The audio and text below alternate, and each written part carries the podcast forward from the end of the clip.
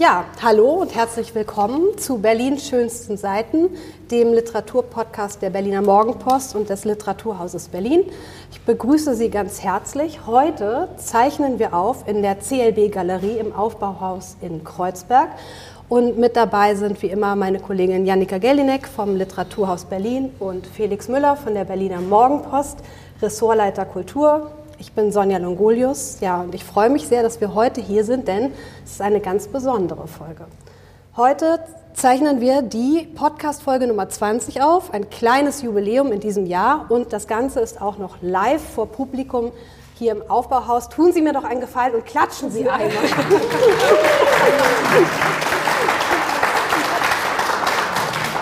Vielen Dank. Wie geht es euch? Ach ja, ja. Also ich meine, im Vergleich zu den Podcast-Aufzeichnungen, die wir sonst haben, ist das eine Steigerung um mehrere hundert Prozent, was das Publikum angeht. Und insofern ja? Ja, schon ein bisschen aufregend. Lust vor Menschen direkt über Bücher zu sprechen, nicht ganz neu für uns, aber heute dann mal in anderer Location? Toll. Ich freue ja. mich sehr. Werden wir sehen, was das für einen Einfluss auf unsere Diskussion hat. Gut, wir verändern die Diskussion ein bisschen. Wie immer besprechen wir drei Bücher. Auch heute sind drei Texte oder Bücher mitgebracht worden.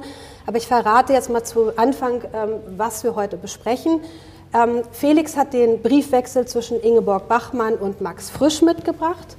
Hier schon mal, genau, es wird ja auch aufgezeichnet auf Video, das können die Leute dann im Video sehen. Sie hören es zumindest. Ähm, Janika hat uns mitgebracht Sissy von Karen Duwe, ein Roman, der gerade erschienen ist. Und ich werde sprechen über Siri Östwert, ein Roman, der schon 2019 erschienen ist auf Englisch und jetzt, äh, nee, letztes Jahr, Entschuldigung, auf Deutsch erschienen ist. Damals auf Deutsch heißt er und Memories of the Future ist der Originaltitel. Und ich würde gern mit Sissy anfangen oder, wie wir gerade besprochen haben, Sissy. Ja, Sisi äh, schreibt, Sisi. schreibt Karen Duwe und ich habe es sie selbst noch nicht aussprechen hören. Sie kommt tatsächlich nächste Woche ins Literaturhaus. Also wenn Ihnen das heute sehr gut gefällt, dann kommen Sie einfach am 7.12. und hören Sie live. Dann werden wir auch hören, wie sie es ausspricht. Ich habe den Roman natürlich rausgegriffen, wie wahrscheinlich, ich vermute mal 99 Prozent aller Leser und Leserinnen, weil ich natürlich sofort an den wunderbaren Film erinnert wurde. Meine Kollegin hat mich nur verächtlich angeschaut. Ich sagte, nein, Sissi, also das muss einfach sein. Der Weihnachtsklassiker kommt wieder auf uns zu, 1955. Und ich war sehr neugierig, muss ich sagen, was Karen Duwe mit diesem übermächtigen Bild macht. Also diese, diese Frage muss sich, glaube ich, jeder stellen, der sich mit Sissi oder Sisi beschäftigt. Und der erste Satz, da musste ich schallend lachen und dachte, das kriegt sie großartig hin. Der lautet, es sind die großen Tage der englischen Fuchsjagd. Und dann ist man sofort in einem anderen Filmbuch. Da dachte ich, großartig, so ein Buch anzufangen. Und tatsächlich ist das auch exemplarisch weil, sagen wir mal so, wenn man Pferde und Reiten und Jagden und so gar nicht mag, dann ist es nicht das richtige Buch, weil man viele Seiten damit zubringt und viele Seiten mit Pferden zubringt. Und Karen Duwe hat auch gesagt, sie wollte eigentlich ein Buch über Pferde schreiben und das merkt man dem Buch auch an. Und ich glaube, das ist aber total gut, weil dadurch gibt es so ein Thema, an dem sich diese übermächtige Sisi-Figur reiben kann. Also ich das, äh, fand das einen großen Gewinn. Was ich mich aber trotzdem gefragt habe, und da wäre ich sehr neugierig, auch was, was Kritiken bringen, ob es dennoch so präfiguriert ist von diesen ganzen, ich weiß nicht, ob Sie das kennen, The Crown und ich glaube, es gibt jetzt auch ein, ein Sissy, eine Sissy-Serie auf Netflix, weil es in ganz vielen Szenen geschildert ist. Also es geht los mit so einer Hammer-Fuchsjagd und man sieht das sofort, man sieht das sofort die, als super tolle Netflix-Serie und ich bin sicher, dass Karin Duwe das nicht so geschrieben hat. Dann dachte ich, bin ich schon so mhm. äh, voreingestellt in der Lektüre.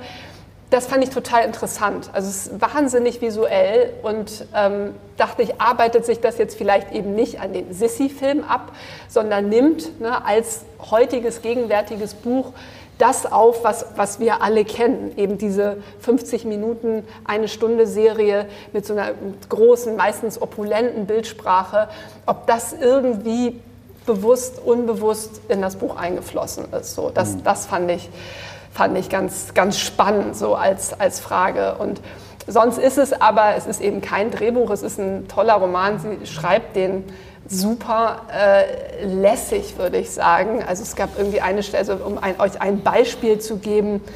Marie findet ihre Schwester wie erwartet im Ankleidezimmer. Zusammen mit der Königin trampelt auch die Dogge herein.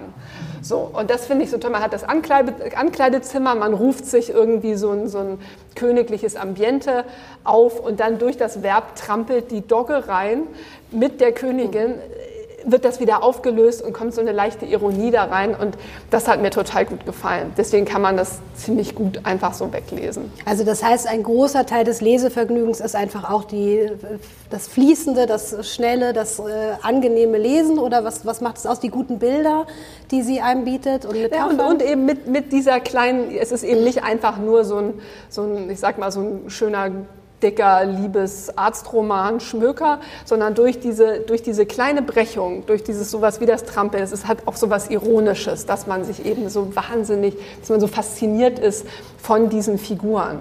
Wie, also, ne, warum haben diese ganzen Königshäuser immer noch so einen wahnsinnsmedialen Erfolg? Es scheint ja ein unglaubliches Faszinationspotenzial zu haben und das breitet sie auch, also breitet sie auch aus und sagt in irgendeinem Interview auch, dass also man, man, man gerät automatisch in den Bann dieser Persönlichkeit, wenn man sich mit ihr beschäftigt. Ähm, nun ist die Sissi, die wir aus den Filmen kennen, ja sehr jung. Und wenn ich das richtig verfolgt habe, ist die, die wir hier auch noch jung, sie aber immerhin schon 40. Ähm, wie, wie, hat sich dieser... gelöst. Ja, Felix, sei mal ein bisschen vorsichtig. Ne? Glatteis. Ja, ich habe während ich sprach schon noch die Kurve versucht zu kriegen. Ähm, wie machen sich diese Unterschiede bemerkbar? Beziehungsweise hat sich dein Bild, das du von Sissi vorher hattest, äh, nämlich Romy Schneider, zauberhaft, vor Witz sprühend, ein bisschen naiv auch, aber irgendwie äh, der ganze Raum ist verliebt, sobald sie reinkommt. Ähm, hat sich das irgendwie relativiert? Das stelle ich mir spannend vor, wie so ähm, Schablonen, die man vorher im Kopf hatte oder Bilder, wie die sich plötzlich ändern können in Bezug auf eine historische Person. Na, sie wird auch da als wahnsinnig schön beschrieben und ich hatte noch ein anderes Bild dazwischen. Ähm, äh, ich weiß nicht, kennt ihr Liv Strömquist, ähm, die, die, die schwedische Graphic Novel Autorin? Die hat ihr, in ihrem letzten Buch gibt es ein Kapitel über Sissy und wie wahnsinnig, also was für ein Wahnsinnsstress Sissy sich gemacht hat, um so schön zu bleiben. Also ein Wahnsinnstonprogramm, ähm, natürlich geschnürt immer bis sonst wohin. Jeden Abend, das wird bei Karin Duwe auch geschrieben, gibt so ein Ritual mit den Haaren, die so ins Bett geschleppt werden müssen von irgendwie mehreren Bediensteten. Und dieser unglaubliche Stress, den sie, und ich glaube, also wenn ich es jetzt richtig erinnere, dann genau, sie ist irgendwas zwischen 30 und 40, also oder ist die Zeitspanne zwischen 30 und 40. Und ähm, mit welcher eiserner Disziplin sie ihre Schönheit aufrecht erhält. Und zum Beispiel, das wurde dann irgendwie Mode, dann hat sie immer so genuschelt, weil ihre Zähne nicht so schön waren. Und alle mhm. dachten, okay, das ist cool, das macht Sissy, dann muss ich auch nuscheln. Und ähm, dieser Stress, der kommt so ein bisschen durch, aber das hatte ich, wie gesagt, schon in dieser Graphic Novel von, von, von Liv Strömquist mal so antizipiert. Also wir sprechen ja unsere Bücher vorher nicht ab. Das heißt, jeder und jede von uns sagt ein paar Tage vorher bis eine Woche vorher, welches Buch er oder sie denn liest. Ähm, jetzt finde ich das interessant. Im, Im, letzten, in der Folge 19, im letzten Podcast, hatten wir ja interessante Männerfiguren. Diesmal hat es sich jetzt doch ergeben, dass so sehr ambivalente, interessante Frauenfiguren im Vordergrund stehen. Also einmal alles äh, Autorinnen, wenn man so will. Jetzt Max Frisch hat nun auch einen Teil beigetragen zu dem Briefwechsel, aber äh, wenn wir uns jetzt mal die Frauenfiguren angucken, ähm, wie empfindet ihr das? Also gerade auch bei Sisi ist, okay, jetzt ging es viel um Schönheit, aber ich meine, immerhin war sie die Kaiserin. Äh, wie sieht es mit Macht aus? Also wie, wie äh, geht Karin Duwe in ihrem Roman mit der möglichen Macht oder auch Ohnmacht dieser Kaiserin um? Würde ich jetzt so spontan sagen, dass es gar nicht so eine zentrale Frage ist, weil sie eigentlich immer versucht, sich so diesen Machtkonstellationen zu entziehen. Also sie, sie schwört immer ein diplomatisches Desaster nach dem anderen äh, herauf, weil sie eben sich verweigert und eben dann bei diesen Repräsentationsdiners und was auch immer nicht dabei sein möchte und eigentlich nur unter Lebensgefahr mit irgendeinem Pferd über den Graben springen will. Und Und das, das spielt nicht so eine Rolle. Also es geht weder, was ja, glaube ich, in der, in der Serie wieder im Vordergrund steht, um die große Liebesgeschichte, äh, noch so sehr um Heiratspolitik, äh, europäische Machtkonstellationen, mhm. sondern tatsächlich eigentlich um oder darum, wie kommt diese Frau mit ihrem Freiheitsbedürfnis, auch ihrer Schüchternheit, in dieser Konstellation klar. Und äh, Karin Duwe führt so eine ganz, ganz interessante Figur, oder nein, es ist eigentlich keine interessante Figur, aber ihre Perspektive ist interessant. Einer ihrer, ihrer Hofdamen, also die am engsten bei ihr ist, die un ungarische Baronin Festet. Und die erzählt immer mal, aus ihrer Perspektive wird halt immer wieder erzählt, wie sehr sie die Kaiserin bewundert, wie sie versucht, sie abzuschirmen von dem bösen Gerede, was, äh, was über sie immer im Umlauf ist. Und durch diese Perspektive bekommt man einen Eindruck von der Ambivalenz dieser Persönlichkeit, die offenbar alle um sie herum in ihren Bann gezogen hat. Mhm aber eben auch fallen gelassen hat, aber auch Intrigen gesponnen hat und so weiter. Also eher so eine, eine Macht innerhalb eines bestimmten höfischen Zirkels. Ja, vielleicht ist Macht dann nicht unbedingt ähm, der richtige Begriff oder eben eher nach innen gerichtet, nicht nach außen so sehr, aber sie prägt ja oder hat das Bild dieser Art von Kaiserin sehr geprägt. Also das ist ja etwas, was sie geschafft hat und das findest du dort auch in dem Roman wieder. Total. Mhm. Also und das ist auch so charmant. Also wenn man äh, ich hätte auch von Karin Duwe niemals vermutet, dass sie einen Sisi-Roman schreibt. Und, und sie sagt eben selbst, sie ist sofort in den Bann geschlagen worden. Sie ist halt dadurch, dass es eine der besten Reiterinnen ihrer Zeit gewesen sein muss. Darüber ist Karin Duwe zu ihr gekommen. Und dachte, es hat mich überhaupt nicht interessiert, diese ganze Sisi-Nummer und Verehrung. Und hat dann Buch um Buch um Buch verschlungen. Und was ich übrigens ganz toll finde, weil das so oft schief geht, man merkt dem Roman so eine unglaubliche Sachkenntnis an. Und es ist aber so gut verarbeitet, dass man eben nicht, wie wir es auch immer wieder feststellen, so den Karteikasten klappern hört, weil jemand da alles einarbeiten muss, was er irgendwie sich mhm. angelesen haben muss. Ich habe mir irgendwo mal so ein tolles Beispiel rausgesucht wo das so ganz elegant nebenbei wird, so Zeitgeschichte. Also es ist ähm, nah an der Biografie, aber es ist eben trotzdem in sich ein, ein Roman. Naja, es wird auch Zeitgeschichte reingebracht. Also es, es, gibt keine, es wird so ein Jagdgelände beschrieben und dann es gibt keine Straßen, die das Gelände zerteilen, keine Äcker, deren tiefe Erde die Pferde ermüden würde. Als die Industrialisierung zum Zusammenbruch der Landwirtschaft führte, ist hier mehr als die Hälfte des Bodens, auf dem einst Getreide stand, in Weideland umgewandelt worden und der Lohn der Landarbeiter auf drei Schilling gesunken gesunken. Ideale Bedingungen. Also es geht nur um, um das Jagdgelände und dabei mhm. wird aber mal kurz die, die Industrialisierung reingespielt. Und das macht sie öfter. Und hinten, das hätte ich nicht gedacht, äh, schreibt sie auch, dass halt vieles der Zitate ist alles aus ihren, aus ihren Lektüren. Und es kommt total unangestrengt und, und elegant und gut verwoben daher, so dass man eben nicht das Gefühl hat, ja, okay, das mhm. hast du jetzt auch noch nachgelesen, okay, danke, danke, danke, danke. Alles korrekt. Sondern alles korrekt, mhm. sondern sie macht tatsächlich was Eigenes daraus. Und dann denke ich immer, es ist ein gelungener Roman. Ich habe in der Vorbereitung bin ich über eine Formulierung gestolpert, die nicht näher erläutert wurde in einer Besprechung dieses Buches. Da wurde Sissi nämlich bezeichnet als tätowierter Freigeist. War Sissi tätowiert? Oh, das weiß ich nicht. So, Entweder habe ich das überlesen das oder ja. fragen. Ja, ja, genau, das ist gleich eine Frage für nächste Woche. Eine Frage für nächste Woche. Felix, spricht dich das an? Also ein Buch Sisi über Sissi. Ja, ähm, ich möchte da eigentlich ja? auch nichts mehr ausschließen. Okay. Also ich hätte auch nicht gedacht, dass mich eine Netflix-Serie wie The, The, Crown ansprechen könnte. Ähm, hat sie aber tatsächlich getan. Ich habe das wie süchtig äh, gesehen. Die jetzt aktuell laufende Staffel mit Diana noch nicht, aber ich bin mir sicher, das wird bald passieren. Ich bin ähm, raus aus diesen Königshäusern Es gibt so eine merkwürdige Vorliebe fürs Aristokratische gerade. Mhm. Ne? Das hast du ja auch schon angedeutet. Es gibt äh, diese neue Netflix-Serie auch über Sissi. Äh, zu Weihnachten werden die natürlich auch immer noch millionenfach gesehen, die alten Verfilmungen mit, äh, mit Romy Schneider. Es gibt dieses jetzt recht erfolgreiche Buch. Wie erklärt ihr euch das? Warum gucken Leute das so gerne? Warum lesen Leute das so gerne? Ich kann das nicht erklären. Ich gebe die Frage nee, einfach weiter also an die Kollegin. Ich, keine Ahnung. Also ich, ich meine, bei den Sissi-Filmen ist es vielleicht wirklich so Kindheitserinnerungen. Jetzt habe ich das ja. mit meiner Tochter geguckt und war voll glücklich, dass sie es auch so schön fand. Also vielleicht gibt sich das dann einfach so unreflektiert von Generation zu Generation. Das ist genetisch. Es geht ja, keine Ahnung, kann man gar nichts gegen machen.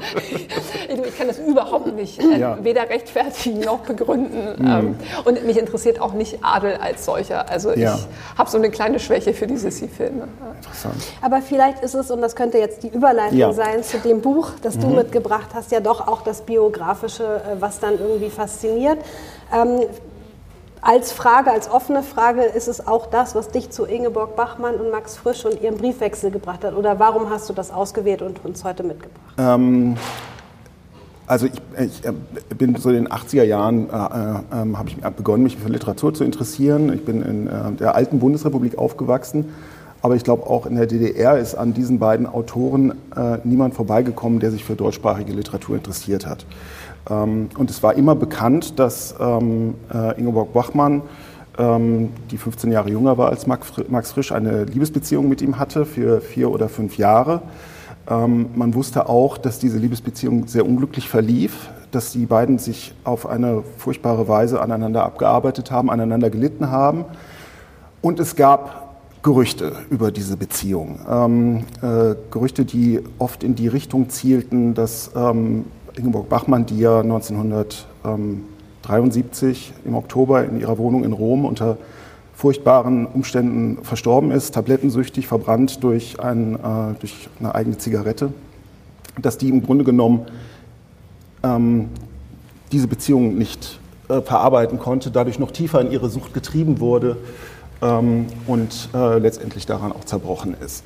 Das hat man so als Fragment der Rezeption im Kopf gehabt und das hat auch viel damit zu tun, was man bislang darüber wusste, nämlich ähm, das, was man aus den Büchern kannte. Ähm, denn diese Beziehung, die diese beiden Menschen geführt haben, ist vielfach literarisch von ihnen auch verarbeitet worden. Man muss sagen, deutlich sagen, von Max Frisch in wesentlich schamloserer, intensiverer Weise als von Ingeborg Bachmann.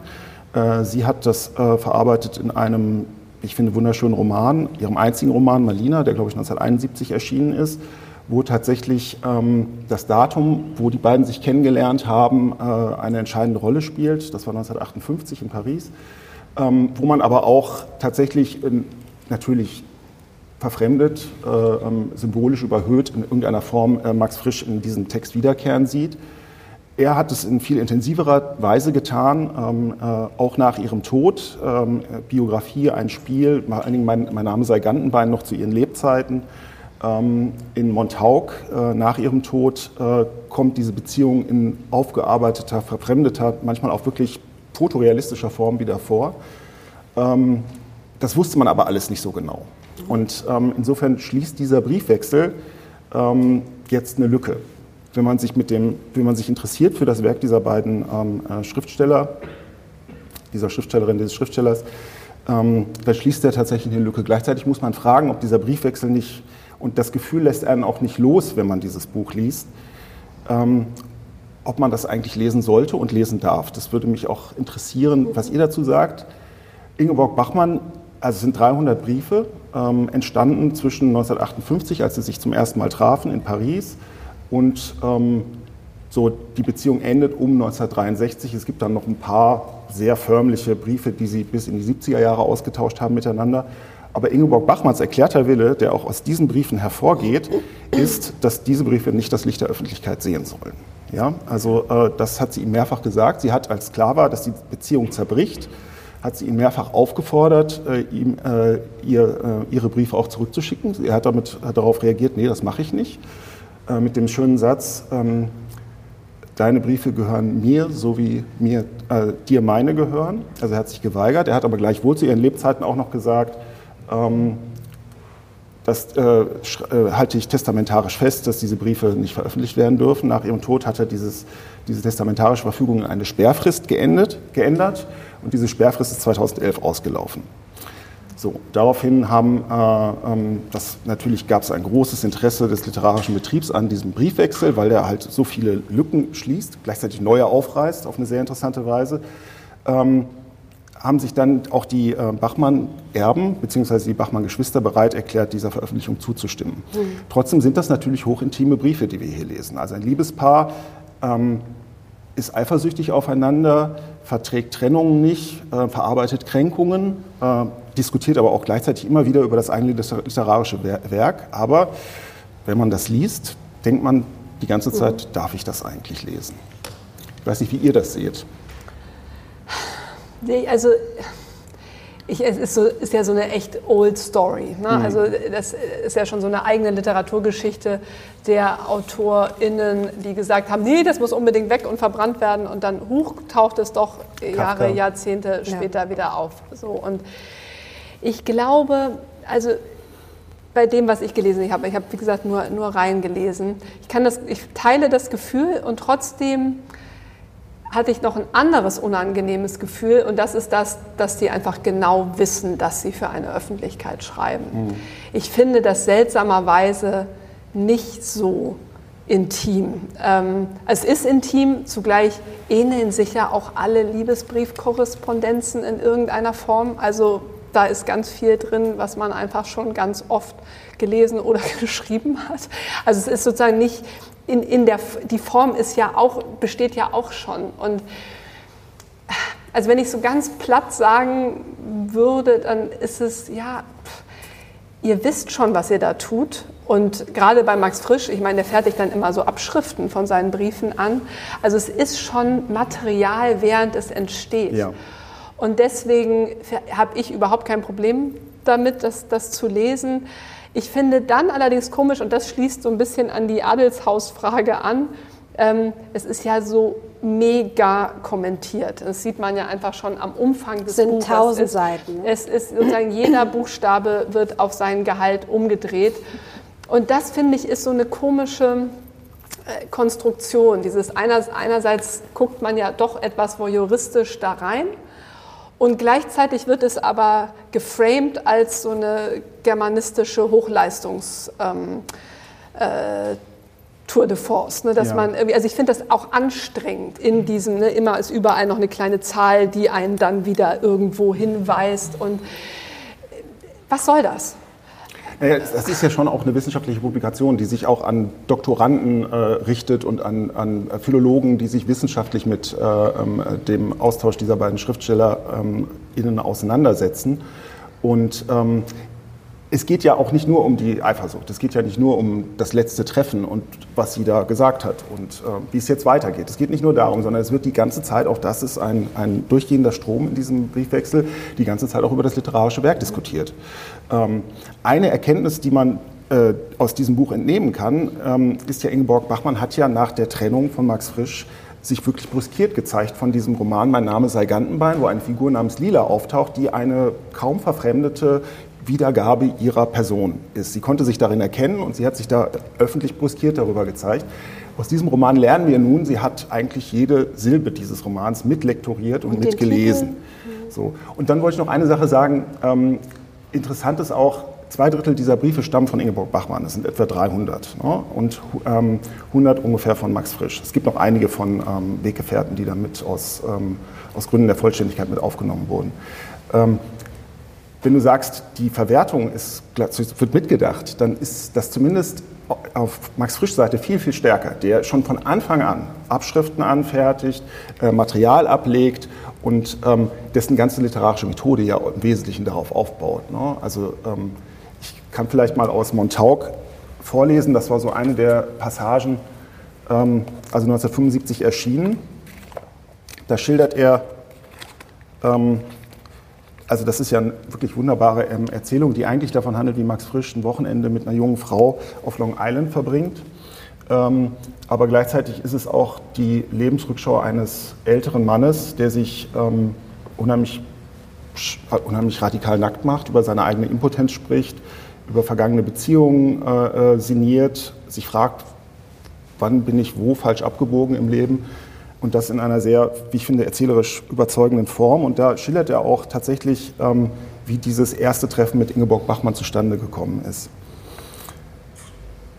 Ähm, der Titel dieses kleinen Abschnitts lautet Der gute Gott von Manhattan. Das ist gleichzeitig ein Hörspiel von Ingeborg Bachmann. Ich hatte zu tun beim Sender in Hamburg und ließ mir das Hörspiel vorführen. Dann schrieb ich einen Brief an die junge Dichterin, die ich persönlich nicht kannte. Wie gut es sei, wie wichtig, dass die andere Seite, die Frau, sich ausdrückt. Sie hörte Lob genug und großes Lob, das wusste ich. Trotzdem drängte es mich zu dem Brief. Ich wollte sagen, wir brauchen die Darstellung des Mannes durch die Frau, die Selbstdarstellung der Frau. Ihre briefliche Antwort verblüffte mich. Sie fahre nach Paris und komme über Zürich, doch habe sie nur vier oder fünf Tage Zeit. Was war damit gemeint? Sie kam dann nicht. Ich hatte weder ihre Adresse in München noch in Paris. Ich hatte über den Verlag geschrieben. Als ich später in Paris war, erfuhr sie, sie es durch die Zeitung und fand heraus, wo ich wohnte, Hotel de Louvre. Sie kam, um sich die Aufführung meines Stücks anzuschauen und so weiter und so fort. Und er schildert dann, ähm, wie die sich tatsächlich in Paris treffen. Man sieht, sie ist, sie ist wie eine unglaublich selbstbewusste, treibende Kraft, diese Beziehung tatsächlich umzusetzen. Also er dieser erste Brief, den er da geschrieben hat, ist nicht überliefert. Es beginnt mit ihrem Antwortbrief, der überliefert ist. Und sie sagt gleich, ich meine, ich komme für vier Tage nach Zürich. Das finde ich schon mal verblüffend. Ja? Und ähm, er ist zu diesem Zeitpunkt noch liiert. Er hat zwar seine Familie verlassen, hat aber ähm, eine Freundin. Und sie platzt in dieses Leben rein und plötzlich haben wir das Exposé einer einer Liebesgeschichte, wie sie jeder kennt, wie sie auch in Kitschromanen vorkommt, aber hier sozusagen durch das, durch das Medium zweier hochreflektierter, literarisch ähm, sich äh, artikulierender Menschen gegangen. Und das macht das auch literarisch so überzeugend, finde ich. Ähm, und es ist, es ist auch spannend, in dem Sinne, in dem man bei jeder Liebesgeschichte hofft und bangt, auch wenn man das Ende kennt.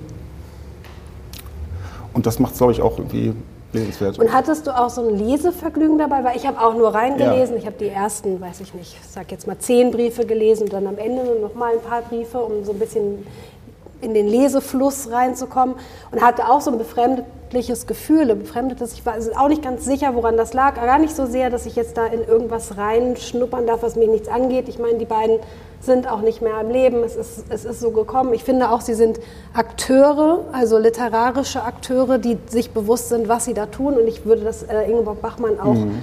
ähm, nicht absprechen. Aber hast, wir fragen ja auch immer, wie das Lesevergnügen war. Wie war denn dein Lesevergnügen? Äh, es war tatsächlich groß, auch okay. wenn es natürlich auf dieser äh, langen Strecke ähm, äh, nicht ausbleibt, dass sich bestimmte Dinge wiederholen. Das mhm. ist, ist natürlich so. Das, ähm, äh, das Thema, sie treffen sich, also sie kriegen irgendwie relativ schnell raus, diese beiden, dass sie äh, eine monogame Beziehung irgendwie nicht hinkriegen. Ich glaube, das liegt im Wesentlichen an, äh, an, Max Frisch, der äh, das irgendwie als ähm, ein, einengend empfindet und als Eingriff in seinen Freiheitsbegriff. Ähm, und dann treffen sie sich 1960 in Venedig und äh, setzen einen Vertrag auf, Vertrag von Venedig nennen sie den tatsächlich, wo sie sich gegenseitig äh, zugestehen, ähm, alle möglichen anderen Beziehungen führen zu dürfen und mit dem anderen nur darüber zu reden, äh, wenn es das Miteinander betrifft, die eigene Beziehung betrifft.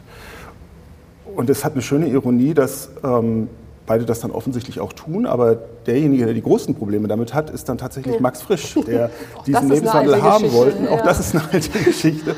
Als er feststellt, dass, ähm, das, das ist ja jetzt auch ähm, der kürzlich verstorbene Hans Magnus Enzensberger, war ja auch kurzzeitig mit ähm, Ingeborg Bachmann liiert. Äh, sie hat einen italienischen Germanisten kennengelernt, dem, mit dem sie dann auch äh, tatsächlich eine intensivere Beziehung hatte. Und er, Max Frisch hadert damit und, äh, und ähm, man sieht auch, wie er mit sich selbst hadert, mit seinem Wunsch an sich selbst, ein liberal denkender, freiheitsliebender Mensch zu sein und gleichzeitig äh, ähm, sich vor, Eifer, vor, Eifersucht nicht ein- und auszuwissen. Mhm. Und äh, das sind so Momente, wenn man die in dieser glänzenden, nüchternen Sprache nachliest, das ist schon ein sehr hohes Lesevergnügen, finde ich. Sowas kann auch, wenn ich es jetzt erzähle, klingt es wahrscheinlich wie ein Kitschroman, aber mhm. ähm, es hat irgendwie, es hat eine sprachliche Brillanz, die das so lesenswert macht. Ja, und das ist vielleicht der entscheidende Punkt, ne? weil so ich dachte vorhin bei dem, was du gesagt hast, so was, was ist denn das? Sind das jetzt einfach so moralische Kategorien? Ja. Ne? So äh, Max Frisch ne, hat sich irgendwie nicht gut benommen, hat er sicher nicht. Aber ist das jetzt für uns heute ein relevantes Kriterium bei der Beurteilung mhm. dieser Briefe? So. Mhm. Ähm, weiß ich nicht, sondern eher, was entsteht denn daraus? Und, und ähm, hat es dir einen neuen Blick auf das Werk eröffnet? Ja, also das würde ich auf jeden Fall mit Ja beantworten. Ähm, äh, vor allen Dingen hat es mich befreit von diesem, also ich mag es ja eigentlich, wenn, das ist ja eigentlich ein Sachbuch, ne? das ist ja eine historische Quellensammlung. Und ich mag es, wenn Dinge verkompliziert werden. Und diese, eindeutige, diese Eindeutigkeit, mit der man bislang geglaubt hat, Ingeborg Bachmann sei an der Unnahbarkeit von Frax, äh, Frax, Max Frisch zerbrochen, und ähm, er habe sie sozusagen ausgeweidet und als literarisches Material über seine Bücher verteilt, das ist eben doch viel komplizierter. Also es ist doch ein Hin und Her. Und er ist auch nicht der nüchterne Zürcher Architekt, der sozusagen mit Zirkel und Bleistift seine literarischen Kompositionen wirft, sondern er leidet wie ein Hund zwischendurch. Und insofern hat sich mein Bild dieser beiden schon ausdifferenziert und verkompliziert und das mag ich. Ja, es sind eben beide Akteure. Deshalb habe ich vorhin auch diese Frage nach der Macht gestellt, weil ich finde, auch da spielt diese Frage der Macht eine wichtige Rolle. Also wer schreibt wen? Wer schreibt über wen wie? Wer hat eigentlich das Recht auf das Narrativ meinetwegen? Und ähm, also da kann es vielleicht auch eigentlich nochmal neue Wendungen geben, wenn man solche Briefe dann lesen kann. Die werden natürlich auch wieder dann interpretiert und neu interpretiert. Aber, ja, und man merkt ja auch gerade, was du sagst, ne? dadurch, dass es in den, in den Briefen so oft um die Arbeit geht. Also Sie wissen ja schon ziemlich genau, mit wem Sie es da zu tun haben. Und dann würde ich auch nur sagen, na, Augen auf bei der Partnerwahl. ne, wenn, du, wenn du nicht davon ausgehst, dass damit irgendwas geschieht, also dass er das dann relativ direkt getan hat, okay. Ich habe kurz überlegt, ähm, wie in welcher Beziehung jetzt eigentlich Montauk ähm, zum autofiktionalen Schreiben mhm. zu lesen wäre. Ähm, keine Ahnung, äh, ist, ist, ist lange her, aber das, das wäre heute vollkommen okay. Also ne, mhm. immer mehr AutorInnen sagen, ich schreiben ne, ihr ganzes Leben weitgehend un, unverschleiert, unverklausuliert, was jetzt übrigens eine elegante Überleitung Vielen zu deinem ist. Und von daher, das wäre eigentlich überhaupt kein Problem. Ne? Und, und ob man das unter, unter der Perspektive nochmal ganz anders bewerten kann als nur so Igitt, der hat irgendwie seine mhm. Liebesgeschichte verwendet. Mhm. Ich nehme jetzt den Ball einfach auf, ja. weil das wirklich eine sehr gute Überleitung war. Ähm, das Tolle an unserem Podcast ist ja, dass wir Bücher und Texte mitbringen können, die müssen nicht in diesem Jahr erschienen sein, die müssen nicht ganz neu sein die können wir auch einfach mitbringen, weil wir sie gerne lesen oder nochmal lesen möchten. Und ähm, ich habe heute mitgebracht Siri Üstvedt, Memories of the Future oder in Deutsch heißt es etwas trocken damals. damals. Ähm, da finde ich Memories of the Future doch viel schöner. 2019 erschienen im Original und ich glaube im letzten Jahr auf Deutsch. Ähm, und Siri Üstvedt gehört so zu einer der Autoren, die für mich so die absoluten literarischen Heldinnen sind, also meine persönlichen Heldinnen. Und ich dachte, es ist irgendwie schön, ich will mal wieder ein Buch mitbringen, wo ich weiß von einer Autorin, so das ist einfach, das äh, reizt mich, das wird mich irgendwie herausfordern, das kann ich mit euch diskutieren. Deshalb habe ich äh, das heute mitgebracht. Es ist ein, ähm, ein fiktives Memoir vielleicht. Sie macht das ganz elegant. Auch, ähm, also es geht auch um eine junge Schriftstellerin, die dann später auch ähm, ihren Mann kennenlernt. Und der ist aber eben nicht ähm, Paul Auster, mit dem Siri Üstvedt ja im richtigen Leben verheiratet ist und bestimmt auch eine interessante Beziehung hat, die offensichtlich vielleicht ganz anders äh, verläuft als Ingeborg Bachmann und Max Frisch, sicherlich. Ähm, worum geht es? Also es ist ein, ein Roman oder ein, ein fiktives Memoir. Äh, geschildert wird die Geschichte einer jungen Schriftstellerin oder einer jungen ähm, Amerikanerin, die nach New York kommt, also die aus, vom Land kommt nach New York und dort ähm, anfängt eigentlich Schriftstellerin zu werden, es werden will.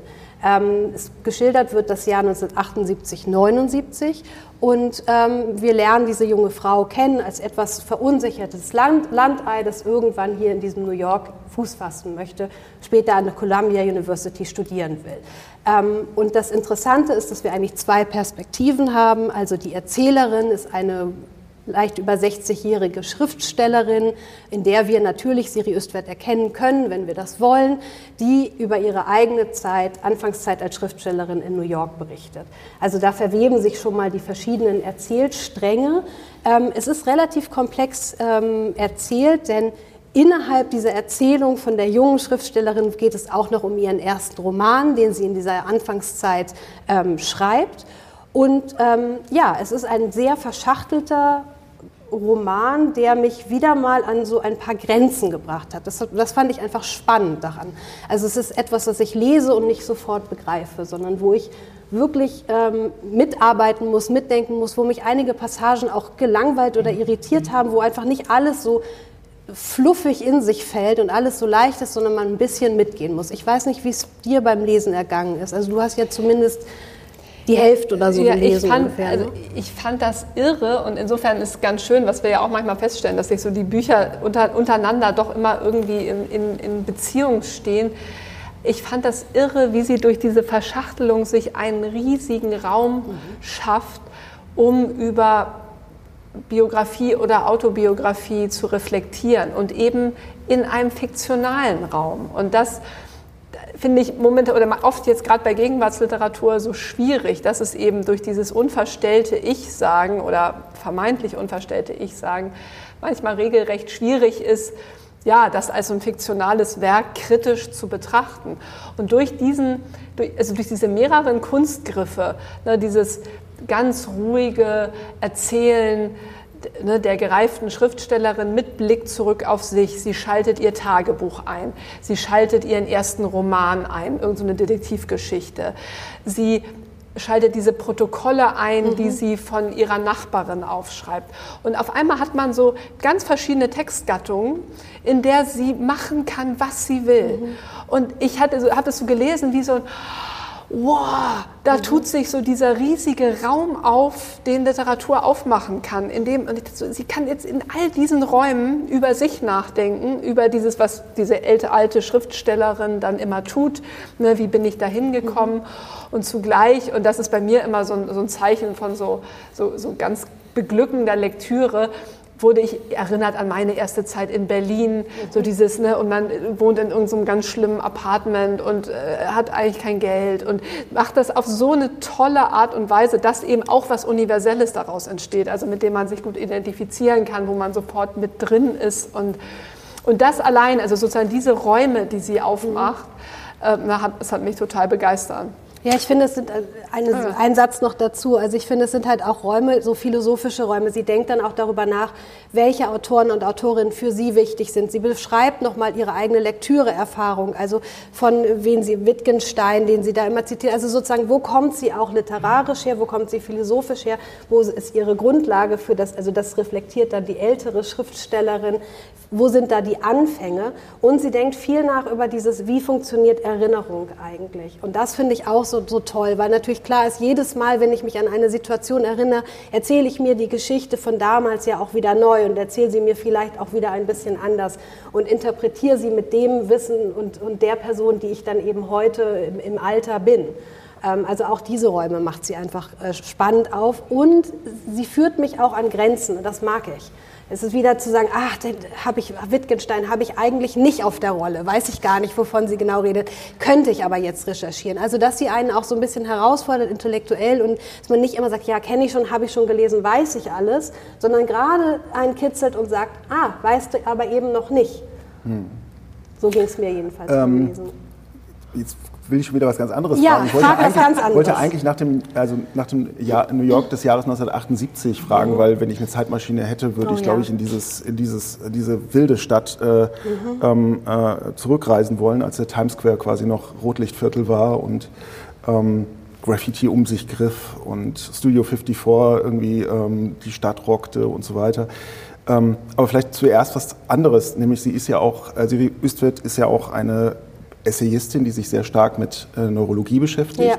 sich mit der Frage beschäftigt, was ist ein Bewusstsein, was ist das, das in uns Ich sagt.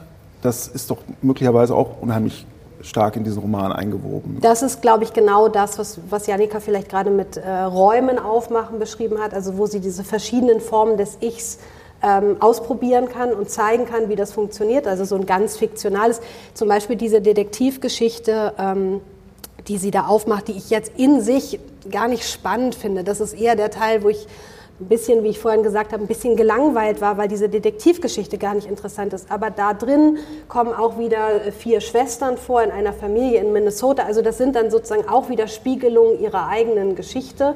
Also sie ist, ich glaube, sie hat auch drei Schwestern, soweit ich weiß. Auf jeden Fall ist sie in Minnesota groß geworden ähm, und hat eben diese Erfahrung vom Land in die Stadt zu kommen. Also sozusagen in jeder dieser verschiedenen Formen, in der Fiktion, in dem Tagebuch, in der äh, Erinnerung an, die, an das junge eigene Selbst, selbst, in der Beschreibung von sich heute, kann sie all diese Themen immer wieder in anderer Form die diesen Themen begegnen. Ähm, und das macht es einfach so spannend. Also das ist dieses Verschachtelte, was da so wunderbar funktioniert. Und dadurch ist es halt auch nicht, also so, ne, so sehr ich dir zustimme oder, oder ne, mit dem New York von 1978, es ist dadurch halt überhaupt nicht nostalgisch, sondern es ist eben eine Möglichkeit, ein damals so gewesen sein in einer bestimmten Stadt. Also es ist wie so ein Modell, das könntest du halt dann auch für Berlin mhm. oder was auch immer anwenden, weil es eben diesen Raum aufmacht, wie nimmt man das wahr. Es ist eben nicht, ja, wenn du damals nicht dabei gewesen bist, tja, Pech für dich, dann kannst, kannst du halt nicht mitreden. Das ist eben überhaupt nicht der Ton, sondern eher diese, die Erfahrung und wie blicke ich dann darauf zurück. Und, und ich hatte sofort Lust, also es war wie so, ein, wie so einmal so ausgelegt, okay, ja toll, so kann man über diese Erfahrung schreiben, das will ich auch gleich ausprobieren. Mhm. So, also das finde ich ist eher der Impuls. Ich wollte dich noch auf eine Künstlerin äh, ansprechen, ja. die in diesem Roman offensichtlich eine tragende Rolle spielt, vielleicht so eine Art Leitmotiv. Mhm. Eine deutsche Künstlerin, ähm, Elsa von Freitag-Loringhofen. Ja, genau. Baroness. Baroness. Elsa, Baroness. Wo wir gerade schon bei Königshäusern waren, ja. würde ich um den richtigen okay. Titel bitten. Jawohl. Nein, war ähm, richtig. Äh, die kommt ja da immer wieder vor und die ist äh, auf mehrere Arten faszinierend, ja. ähm, marginalisiert in der öffentlichen Wahrnehmung, hochinnovativ, ähm, Performance-Künstlerin. Möglicherweise hat sie sogar das berühmte erste Ready-Made von Marcel Duchamp sich ausgedacht und er hat es geklaut von ihr. In welcher Weise kommt sie in diesem Roman vor? Das ist vielleicht das zweite Thema dieses Romans. Also wir haben gesagt, es geht irgendwie um, um biografisches, es geht um verschachteltes Erzählen. Ähm, es geht aber auch um weibliche Künstler, also Künstlerinnen und Autorinnen und wie die eigentlich in, ähm, meinetwegen auch in den 70er Jahren, aber bis heute auch zum Teil mit ihren Werken nicht durchdringen konnten, nicht durchgedrungen sind, unterdrückt wurden, keine Chance hatten auszustellen ähm, nicht in gleicher Weise behandelt worden. Ich meine, sind wir jetzt dann doch vielleicht auch wieder doch bei Ingeborg Bachmann und Max Frisch. Warum werden diese Briefe denn unterschiedlich gelesen? Ähm, genau, und die Baroness Elsa von Freitag-Loringhofen, deren Namen ich auch erst mal lernen musste wieder, aber es lohnt sich, glaube ich, war eine Dada-Künstlerin und ähm, auch Autorin, hat Gedichte verfasst und für die Erzählerin in dem Roman oder in den Memories of the Future von Siri Ustwet ist sie eben ganz entscheidend, ähm, begleitet sie sozusagen in ihrem eigenen Werden als Schriftstellerin und ähm, ist, ein, ist für sie eine, eine Kraft, würde ich mal sagen, die ihr auch Mut gibt, irgendwie ihre eigene schriftstellerische Stimme zu finden. Ähm, deshalb ist das eine ganz, also es ist eh eine ganz faszinierende Person. Ich glaube, wir sollten uns der widmen. Tatsächlich muss ich sagen, habe ich aus unserem Archiv im Literaturhaus Berlin ausgegraben einen Katalog, weil wir hatten eine Ausstellung über sie 2005 im Literaturhaus Berlin. Ähm, also insofern, es gibt auch schon äh, Publikationen über diese Person. Und ja, das mit dem Ready-Made ist natürlich spannend. Also ähm, es gibt deutliche Hinweise darauf, dass sie äh, Fountain, also das berühmte Urinal, ähm, erf erfunden hat, mitgebracht hat ähm, und dass Marcel Duchamp es sich ja, im Nachhinein angeeignet hat. Es gibt auch gegenteilige Meinungen. Ich denke, der Stand der Forschung ist dann noch nicht am Ende. Ähm, aber es gibt deutliche Hinweise, dass das so ist. Schon wieder so eine Geschichte. Schon, Schon wieder, wieder, so eine Geschichte, ja. genau. Ja, und das verbindet ja vielleicht auch ein bisschen ähm, die Bücher, die wir heute haben. Also wer erzählt eigentlich unsere Geschichten, unsere Biografien, unsere Autobiografien, wem gehören sie? Wer darf was damit machen? Oder ist das alles immer Material, mit dem jeder irgendwie auch arbeiten kann? Ähm, genau. Habt ihr noch Fragen? Moment nicht. Das so schön, Habe ich so, so schön zusammengefasst. Na gut. Ja, genau. ja, dann bedanke ich mich ganz herzlich. Freue mich, wenn wir uns in zwei Wochen wiedersehen und neue Bücher besprechen. Und danke auch dem Publikum, das hier in der Galerie, in der äh, CLB-Galerie ganz aufmerksam zugehört hat und wünsche allen noch einen schönen Abend. Danke.